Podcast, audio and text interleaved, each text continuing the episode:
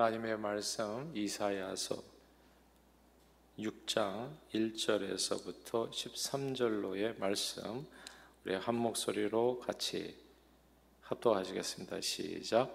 웃시야 왕이 죽던 해 내가 본즉 주께서 높이 들린 보좌에 앉으셨는데 그의 옷자락은 성전에 가득하였고 스랍들이 모시고 섰는데 각기 여섯 날개가 있어 그 둘로는 자기 얼굴을 가리었고 그 둘로는 자기 발을 가리었고 그 둘로는 날며 서로 불러 이르되 거룩하다 거룩하다 거룩하다 만군의 여호와여 그의 영광이 온 땅에 충만하도다 하더라. 이같이 화답하는 자의 소리로 말미암아 문지방의 터가 요동하며 성전의 연기가 충만한지라. 그때 내가 말하되 화로다 나여 망하게 되었도다. 나는 입술이 부정한 사람이여 나는 입술이 부정한 백성 중에 거주하면서 만군의 여호와이신 왕을 배웠음이로다 하였더라. 그때 그 스랍 중에 하나가 부젓가락으로 젠달에서 잡힌 바 핀 숲을 손에 가지고 내게로 날아와서 그것을 내 입술에 대며 이르되 보라 이것이 내 입에 닿았으니 내 악이 사하여졌고 내 죄가 사하여졌느니라 하더라. 내가 또 주의 목소리를 들으니 주께서 이르시되 내가 누구를 보내며 누가 우리를 위하여 갈고 하시니 그때 내가 이르되 내가 여기 있나 나를 보내소서 하였더니 여호와께서 이르시되 가서 이 백성에게 이르기를 너희가 듣기는 들어도 깨닫지 못할 것이요 보기는 보아도 알지 못하리라 하여 이 백성의 마음을 둔하게 하며 그들의 귀가 막히고 그들의 눈이 감기게 하라 염려하건대 그들이 눈으로 보고 귀로 듣고 마음으로 깨닫고 다시 돌아와 고침을 받을까 하노라 하시기로 내가 이르되 주여 어느 때까지니까 하였더니 주께서 대답하시되 성읍들은 황폐하여 주민이 없으며 가옥들에는 사람이 없고 이 토지는 황폐하게 되며 여호와께서 사람들을 멀리 옮기셔서 이 땅 가운데 황폐한 곳이 많을 때까지니이다. 그 중에 십분의 일이 아직 남아있을지라도 이것도 황폐하게 될 것이나 밤나무와 상수리 나무가 배임을 당하여도 그 그루터기는 남아있는 것 같이 거룩한 씨가 이 땅의 그루터기니라 하시더라. 아멘. 아, 지난 칠월 팔일부터 한국에는 아, 정세균 국무총리의 발표로 코로나십구 방역을 위한 정규 어, 교회 예배 외에 아, 소그룹 모든 모임이 금지되는 그 조치가 내려졌습니다. 이러, 이러한 방역 수칙을 위반할 경우엔 아, 감염병 예방 및 관리에 관한 법률에 따라서 책임자뿐만이 아니라 이제 교역자를 얘기하는 거죠. 목회자뿐만 아니라 성도들, 이용자들까지도 다 한 사람 한 사람 다 이렇게 이제 이렇게 다 삼백만 원 이하의 벌금이 부과되는 겁니다. 이제 교회 다니는 것만으로 벌금 받을 수 있어요. 이제는 그런 세계가 된 거죠.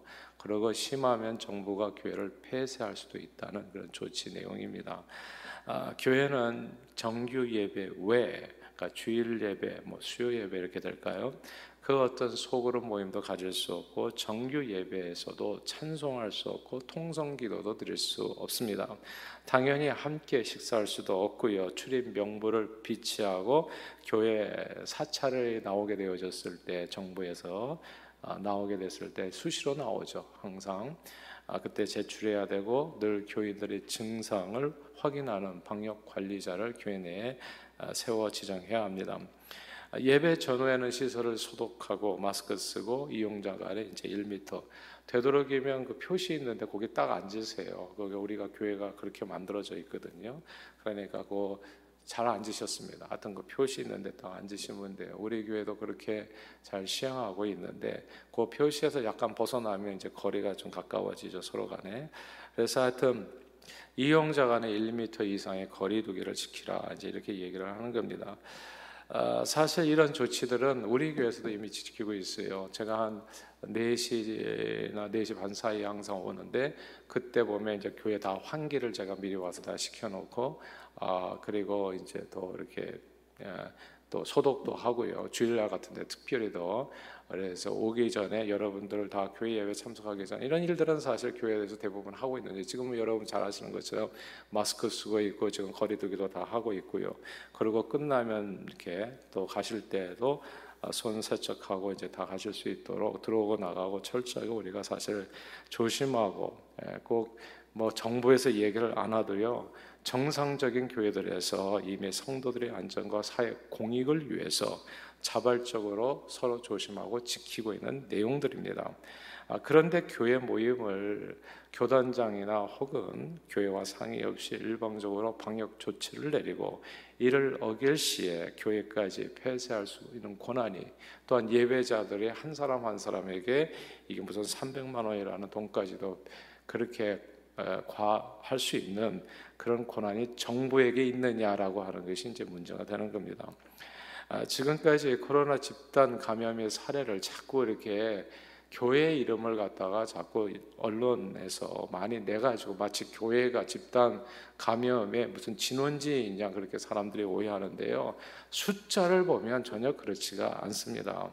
지금까지 사실은 이 집단 모임에서 크게 감염된 사람은 사실 신천지 같은 이단들이었죠. 예, 이단들이나 혹은 이태원 클럽 같은 곳에서 발생했지, 실제 교회에서 예배를 통해서 확진자가 발생한 경우는 칠월 구일 현재 칠월 구일 날짜로 했을 때 이백 명에서 전체에서 이백오십 명 정도밖에는 되지 않습니다. 전체 확진자의 일 점 팔 퍼센트 밖에는 되지 않아요.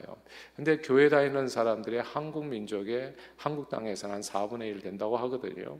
근데 사분의 일에서 그러니까 사분의 일이면 몇 퍼센트가 되죠? 만약 교회에서 문제가 생겼다면 그러면 한 적어도 이십오 퍼센트는 이제 문제가 돼야 되지 않겠어요?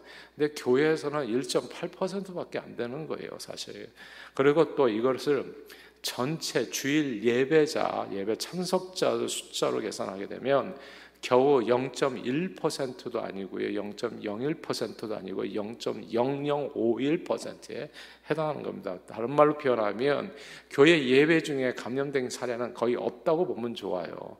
그런데도 불구하고 정치 권력자들이 교회를 콕 집어서, 그리고 집단 감염이 사찰과 성당 등 여타 종교 시설을 통해서도 확산되고 있는데 정부가 꼭 개신교 교회만을 콕 집어서 과도하게 그 앞에다가 수없이 많은, 뭐 어떤 교회는 막 수백 명씩 공무원들을 세워놓고 신앙생활을 간섭하는 것은 이건 개신교의 탄압일 뿐만 아니라 헌법에 보장된 종교 활동의 자유를 제한하는 정도가 지나쳐서 위헌에 해당할 수 있다는, 이렇게 이제 논란이 되고 있는 겁니다. 이게 이제 한국 얘기만은 아니에요. 지난 칠월 십삼일 월요일이죠. 지난 요번 요번 주 월요일 인구수 최대 미국 캘리포니아에서 게빈 아, 뉴섬 주지사가 코로나 방역을 위해서 이 교회에서 찬송가 부르는 것을 금지하는 행정명령을 내렸습니다. 아, 그래서 이것 때문에 또 지금 미국도 난리죠. 현재 미국 내 대부분의 교회들은 성도들과 커뮤니티 안전을 위해서, 진짜 공익을 위해서, 교회는 세상에 빛이 되어야 된다는 걸 모르는 사람이 어디 있겠어요. 아무 상식도 없이 움직이는 게 아니잖아요. 우리 교회만 해도 그렇지 않습니까?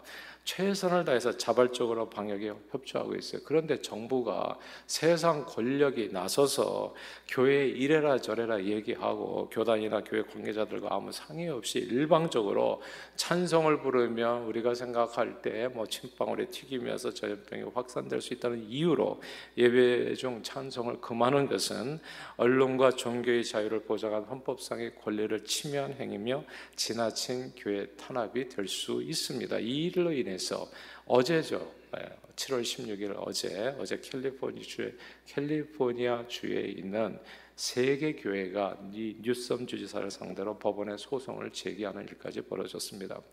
현재 코로나 사태로 인해서요, 요점이 이거예요. 세상 정치 권력과 주님의 몸된 교회가 첨예하게 부딪히고 있는 겁니다. 세상 정치 권력과 주님의 몸된 교회가, 정치 권력의 교회까지 들어오면 안 되거든요, 사실은. 예. 교회를 뭐 문 닫고 안 닫고가 무슨 세상 정치 권력이 할 일이 아니거든요. 지금 그런 일이 근데 벌어지고 있어요, 계속해서. 근데 이런 일들은요, 역사를 통해서 볼 때 어제 오늘만의 일은 아니었어요. 뭐 로마 시대에 교회를 못했죠. 로마 황제가 뭐 허락한 적이 없잖아요. 그러니까 카타콤이 그래서 있는 거죠. 가정교회가 그래서 있는 거고요. 그러니까 뭐 정치 권력을 피해가지고 뭐 그래서 막 그렇게 다 숨어서 예배드릴 수밖에 없었던 그런 슬픈 역사가 있죠, 교회 역사 가운데. 근데 이게 어제 오늘 뭐 신약 시대만이 아닙니다. 오늘 본문도 마찬가지예요. 오늘 본문 일 절에 나오는데 함께 우리 육 장 일 절 같이 한번 읽어볼까요? 육 장 일 절입니다. 시작. 웃시야 왕의 죽던 해에 내가 본즉 주께서 노엽히 들린 보좌에 앉으셨는데 그의 옷자락은 성전에 가득하였고. 아멘. 여기에서요 웃시야 왕이 죽던 해라고 하는 이 구절을 주목해야 합니다. 웃시야 왕은 한 기원전 칠백삼십이 년쯤 돌아가셨나요? 근데 웃시야 왕은 한때 매우 훌륭한 남유다의 왕이었습니다.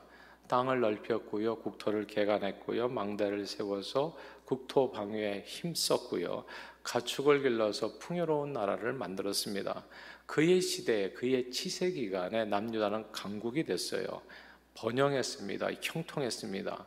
그 이유에 대해서 성경은 이렇게 얘기해요. 역대하 이십육 장 오 절에 그가 여호와를 찾을 동안에는 하나님이 형통케 하셨다. 이게 성경 말씀입니다. 그러니까 웃시야 왕이 겸손하게 만군의 주여 또 만왕의 왕이신 여호와 하나님을 잘 섬길 때에는 하나님께서 그의 치세 기간에 그를 형통케 하셨다. 그러나 그의 말년이 좋지 않았습니다. 모든 일이 형통하니까 사람은 어떻게 돼요? 좀 교만해질 수도 있죠. 아, 그래서 정치 권력자가 정치 권력자가 종교에 간섭하게 됩니다. 제사장 역할까지 탐을 내서 성전에 들어가서 향단에다가 분향하는 우를 범하게 되죠. 성경은 이 사건을 이렇게 고발해요. 웃시야가 강성하여 짐에 그의 마음이 교만하여 악을 행하여 그의 하나님 여호와께 범죄하되 곧 여호와의 성전에 들어가서 향단에 분향하려 한지라 말씀했습니다. 정치 권력자가 성전에까지 들어오는 일이 이게 어제 오늘 코로나 때의 일만은 아니었다는 거. 항상 이런 일이 로마 시대에도 있었고 그리고 웃시야 왕 때도 있었던 일이에요. 세상 권력을 쥐게 되면 뭐 세상에 다 손바닥만하게 보이게 되나 보죠. 다 우습게 보이게 되나 보죠. 하나님의 성전에 들어와서 하나님 눈에 안 보이니까 그러겠죠. 아마 틀림없이 강력한 왕권 행사에 왕권 왕적인 권한 행사에 만족하지 못하게 됐죠. 그래서 이 세상 정치 권력에 세상을 다스리는 것만으로도 만족하지 못하나요? 아, 그래서 제사장 성전 안까지 들어와서 제사장 고유 권한까지 탐내. 그래서 그 안에서 향단에 분향하기까지 한 거예요. 제사는 이렇게 드려야 된다, 저렇게 드려야 된다, 예배를 이렇게 드려야 된다, 찬송가를 불러라 말아라, 이런 일이 벌어졌다는 거예요. 옛날에도 오늘날에만 있는 것이 아니라. 그런데 그렇게 행동했던 웃시야가 어떻게 됩니까? 결국 문둥병에 걸려서 비참하게 생을 마감하게 됩니다. 세상 권력이 교회 안에 들어오게 되어졌을 때 반드시 부작용이 있습니다. 이것은 뭐 법정 투쟁이 중요한 게 아니에요. 살아계신 하나님이 만약에 진짜 살아계시다면 그런 일이 되어지도록 허용이 되겠냐 말입니다. 이 피부병에 걸렸기 때문에도 웃시야 왕은 정말 처음은 좋았어요. 근데 나중에 안 좋잖아요. 요즘 한국 정치도요 보면은 굉장히 처음이 좋았어요. 진짜 민주당 백성들을 위한다 해서 처음에 좋았어요. 근데 요즘 일어나는 일들 보면 진짜 뒤가 이상해요. 다 뭐 자살하는 사람부터 시작해가지고 엉망진창이 돼가는 것 같아요. 그러니까 이 웃시야 왕도 처음에 좋았다고요. 나라 정치를 진짜 잘했어요. 근데 나중에 가니까 결국 자기 왕실에다 이 피부병 때문에 왕실 묘지하고도 분리된 특별 매장지에 따로 묻히게 되어집니다. 후가 진짜 참혹해졌어요. 그러나 세상 권력이 절대 건드려서는 안 되는 영역이 있어요. 그것은 만군의 여호와의 성전입니다. 사실 세상 권력만 문제가 되지는 않아요. 정말 하고 싶은 얘기는 이건데 지금 뭐 세상 권력이 들어와서 그 얘기로만 이해하시면 오해이십니다. 저와 여러분들을 위해서 주시는 교훈이 적지 않아요. 사실 제사장들조차도 거룩지 못한 모습으로 지성소에 들어가면 죽을 수 있어요. 그러니까 항상 주님 앞에 나올 때 준비하시고 나오시고 예배 전에 미리 준비하고 나오시고 항상 조심하십시오. 주님 앞에 나올 때 내가 누구 만나러 오는 거야? 하나님 만나러 온다는 사실을 제발 좀 기억 좀 하고 신령과 진정으로 예배하는 우리 모두가 되어질 수 있기를 기대합니다. 그러니까 이게 제사장조차도요 준비되지 않은 모습으로 거룩지 못한 모습으로 지성소에 들어가면 죽을 수 있었어요. 뭐 웃시야 왕만 그렇게 된 게 아닙니다. 제사장들까지도 우리 성도들도 마찬가지예요. 근데 하물며 세상 권력자가, 하나님도 모르는 사람이 진짜 멸망에 가증한 것이 거룩한 곳에 선 것을 보거든 너희는 도망치라고, 하나님의 임재를 상징하는 성소를 건드리면 어떻게 되겠습니까? 사울왕이 폐위되고요, 그의 가정에 멸문지화를 당하게 된 이유가 그게 두 가지예요. 다 아실 거예요. 사무엘상에 나오는 얘기들이죠. 첫째는 하나님의 말씀에 불순종했기 때문에도 그렇지만 또 하나의 이유가 있었어요. 이 블레셋과의 전투를 앞두고 사무엘 선지자가 좀 늦게 오죠. 늦게 오니까 그만 이 왕이 제사장 고난을 침해하게 됩니다. 제사장 고난을 대신해서 자기가 제사장처럼 하나님께 제사를 드려버렸어요. 세상 정치 권력이 성전에 발을 들여놓은 겁니다. 그리고 마음대로 뭐 찬송가를 불러라 말아라, 예배를 주관해버린 사건이 벌어진 거예요. 이렇게 해야 된다, 저렇게 해야 된다, 자기가 해, 예배를 드려버린 거예요. 그러면 진짜 서울시장에 와서 예배 드리든지, 예? 혹은 뭐 캘리포니아 주지사가 와서 예배 드리든지 해야지 무슨 교회가 필요하겠냐고요. 하나님 무슨 성기냐고. 그때 하나님의 은혜가요, 그 사울을 떠났습니다. 그 세상 권력자를 떠났어요. 세상 권력은 누가 세웁니까? 성경에 가면 하나님이 세운다 하거든요. 그 이후로 그는 계속적으로 악신에게 괴롭힘을 당해서 블레셋과의 전투에서 목숨을 잃고 그의 가문은 몰락하게 됩니다. 오늘날 코로나 사태로요, 온 세계가 몸살을 앓고 있어요. 코로나는 아시는 대로 시진핑이 다스리는 중국 우한에서부터 시작됐습니다. 모든 일을 우리는 세상 사람들 틀림없이 그렇게 얘기하고 우연이라고 다, 그렇죠. 뭐 어떻게 해석할 길이 없잖아요. 우연히 일어난 거죠. 우연히 우한이라는 데서 우연히 전염병이 돌았다고도 볼 수 있겠지만, 이 무서운 역병이 창궐하기 전에 시진핑의 중국은 가혹할 정도로 주님의 몸된 교회를 탄압했습니다. 많은 선교사님들이 추방을 당했어요. 여기저기 우리 우리 교단에서도 중국 선교사님 여러 명 다 저기 다 다 나왔잖아요. 네. 조직적으로 탄압했어요. 그러니까 제가 세상을 다녀보니까 중국에서 추방된 선교사님들이 한둘이 아니시더라고요. 교회는 강제적으로 문을 닫고 성도들은 핍박을 피해서 흩어졌습니다. 우한 폐렴 발생지죠. 우한 폐렴 발생지는요, 이천십구 년 작년입니다. 종교정책 시범지로 지정돼서 교회 핍박이 가장 심한 지역이었습니다. 우한에서만 사십팔 개 지하교회들이 작년도에 강제적으로 폐쇄됐어요. 정말 우연이라고 주장하고 싶은 사람들이 많을 거예요, 이런 모든 일들에 대해서. 그러나 우한 폐렴 발생 시점은 정확히 중국 종교 사모국의 종교 단체에 대한 행정 조치를 발표한 시점과 종교 탄압했던 시점과 정확하게 일치합니다. 이 조례는 중국 가정교회 소멸 작전으로 정부에 등록되지 않은 종교 집단의 예배, 교육, 헌금 등 모든 종교 활동은 불법이며 처벌받는다라는 조항이에요. 오늘날 교회 다니면 삼백만 원 벌금 내리라던 아주 비슷한 내용이 되어지는 겁니다.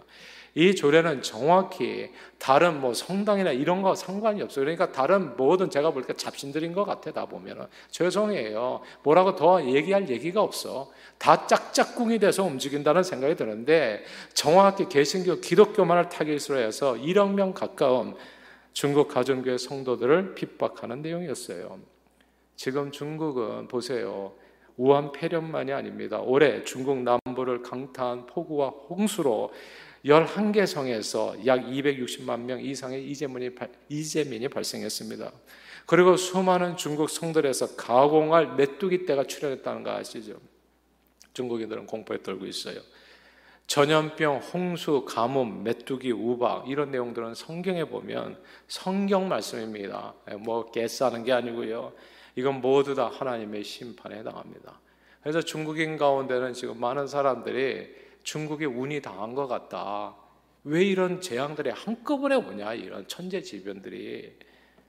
사랑하는 여러분, 세상 권력이 성전을 더럽히면 그 세상은 망합니다. 심판을 면하는 길은 오직 하나예요. 오늘 본문, 지극히 높은 보좌에 앉으시어 온 세상을 다스리는 만군의 주 여호와 하나님께 회개하며 엎드려 그분의 은혜를 간구하는 일일 뿐입니다. 사실 하나님 앞에 설 수 있는 사람은 아무도 없습니다. 그러나 주님 앞에서 자신의 죄를 회개하고 주님의 은혜를 구하면 주님은 우리 모든 죄를 용서하시고 하나님의 영광을 위해서 쓰임받을 수 있도록 우리 삶을 붙들어 주십니다. 오늘 본문에서요, 이사야 선지자는 오 절 말씀에 보니까 거룩하시는 하나님 앞에서 자신의 부정함을 고백하며 회백, 회개했습니다. 오라 나는 부정한 자라다 화로 다 망하게 되었도다 자신의 죄를 회개했으니 그때 하나님께서는 제단 숯불로 저희 입술에 대어서 저희 모든 죄와 악을 용서해 주셨습니다.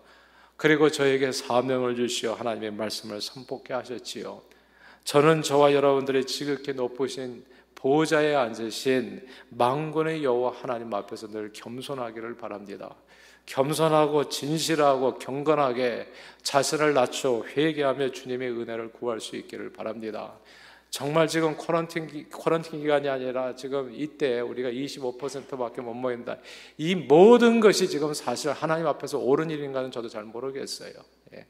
하나님 앞에 죄송할 뿐이고 사회적 공익을 위해서 이것도 우리가 교인들의 교회가 감당해야 될 일이라고 생각해서 정말 많은 희생을 하면서 감당해 나가는 그런 길이에요. 그러나 이때에 뭐 온라인상으로 예배드리든지 그러나 마음의 진실함은 절대 잊어서는 안 됩니다. 주님 앞에 나오는 여러분과 저희 마음은 항상 지성소로 들어가는 것처럼 잘못 들어가면 문둥병이 바라는 거예요. 그냥 오늘 성경의 경고는 그런 거예요. 너희가 살지 못할 거다 얘기하는 겁니다. 땅이 완전히 황폐돼서 망할 때까지 내가 너희를 심판하리라는 하나님의 진짜 그냥 약속이에요. 약속. 인생은 내 힘과 지혜와 능력으로 사는 것 아닙니다.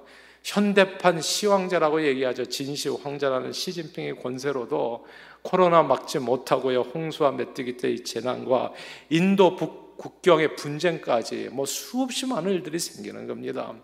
사랑하는 여러분, 웃시야는 이 세상의 최고 권력자였습니다. 만인지상이라는 왕이었어요. 그러니까 헷갈리나요? 세상 정치, 쥐파기만한 권력 한번 쥐고 나니까 세상에 다 손바닥만하게 보이나요?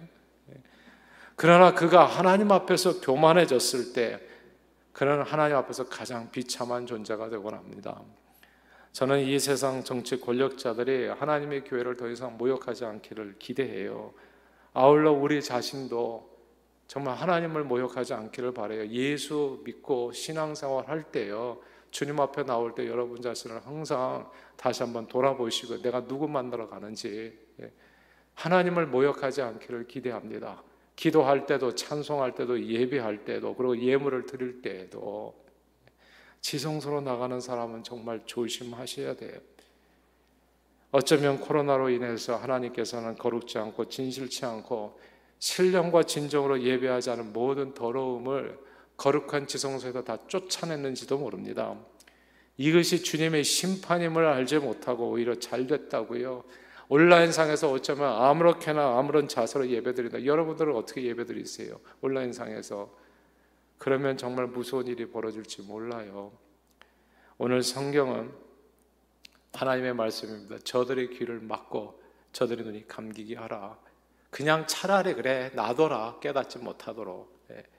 하나님의 완전한 심판에 의해서 홍수로, 전염병으로, 그리고 메뚜기 떼로, 또 그리고 기근으로, 완전히 망할 때까지 전쟁으로 그냥 못 듣게 해라. 이게 정말 무서운 심판의 메시지가 아닌가 싶어요. 깨닫지 못하게 하라고요. 하나님의 완전한 심판에 의해 저들의 삶이 완전히 황폐해질 때까지 하나님의 말씀을 깨닫지 못하게 하라 선포했습니다. 그러나 저는 저와 여러분들이 이때 깨달음이 있기를 바라요. 그럼에도 불구하고 오늘 그루터기를 남겨둔다고 하잖아요. 다 싸그리 그냥 교회를 정리해버리고 정말 하나님을 믿는 사람들 중심으로 해서 주님께서 그루터기를 다시 정리하신다고요. 그러므로 저는 저와 여러분들이 하나님의 심판이 무섭게 내리는 이때 제발 정신 차릴 수 있기를 바라요. 이사야 선지자처럼 주님께 돌아오실 수 있기를 기대합니다. 더욱 거룩한 성전 예배를 사모하고요. 이제는 일 부, 이 부, 삼 부를 다 오픈하려고 합니다. 이게 뭐 별 수가 없어요. 그러니까 교회를 오십시오. 교회 침교실도 있고 다 있어요. 이십오 퍼센트 자리 다 만들어가지고 그 수용 인원에 우리 교회 다 할 수 있을 것 같아요. 그러니까 오십시오. 그냥 집에서만 계시지 마시고 주님 앞에 오셔서 어디서든지 앉아서든지 거룩한 성전의 예배를 사모하면서 기도로 주님 앞에 나오고 특별히 무엇보다도 회개의 시간을 갖게 되기를 바랍니다. 화로 다 나여 망하게 되었도다. 주여 나를 불쌍히 여겨주시옵소서. 그러면 하나님께서 은혜 주실 줄 누가 알겠습니까? 재단 숯불 우리의 입술에 대어가지고 우리를 용서하시고 그루터기처럼 우리를 다시 남겨서 놀라운 부흥을 회복시켜 주실 줄 누가 알겠냐 말입니다. 아무쪼록 이 전염병과 기근과 홍수와 메뚜기 떼로 임하는 이 심판에 대해 거룩한 성전 예배를 회복해서 화를 면하시는 저와 여러분들이 되시기를 바라요. 웃시야 왕이 죽던 해 꼭 기억하십시오. 웃시야 왕이 죽던 때 어떤 모습으로 우리가 종말을 맞이해야 할지 기억해야 됩니다. 그래서 그 길을 따라가는 것이 아니라 아름다운 그리고 복된 거룩한 지성소 예배를 회복해서 세상을 구원하는 데 온전히 쓰임받는 저와 여러분들이 다 되시기를 주님의 이름으로 축원합니다. 기도하겠습니다. 하나님 아버지, 오늘날 세상 권력이 교회를 좌지우지하며 예배를 훼손하려는 움직임을 보면서 우리 자신을 다시금 돌아보게 됩니다. 혹시 우리 자신도 지극히 높은 보좌에 앉으신 주님께 드리는 예배를 혹시 가볍게 생각해 오지는 않았는지 하나님을 회개합니다. 내가 누구를 만나러 다니는지, 교회는 왜 나오는지, 예배는 어떤 자세로 드리는지, 하나님 아버지 웃시야의 전철을 밟지 않게 해주세요. 예배 드리는 게 중요한 게 아니라 내가 어떤 존재로 주님 앞에 들어가는지, 저는 준비되지 않은 마음으로 주님 앞에 들어갔다 예배 드리다가 그러다가 비참하게 죽었습니다. 하나님, 늘 신실하고 진실하고 거룩하게 주님 앞에 나아가 신령과 진정의 예배를 회복하는 저희들이 되도록 재단 숯불 입술에 대어 저희를 정결케 하시고 주님 주신 복음 전파의 사명을 더욱 열심히 감당하는 저희 모두가 되도록 축복해 주옵소서. 예수 그리스도 이름으로 기도합니다. 아멘.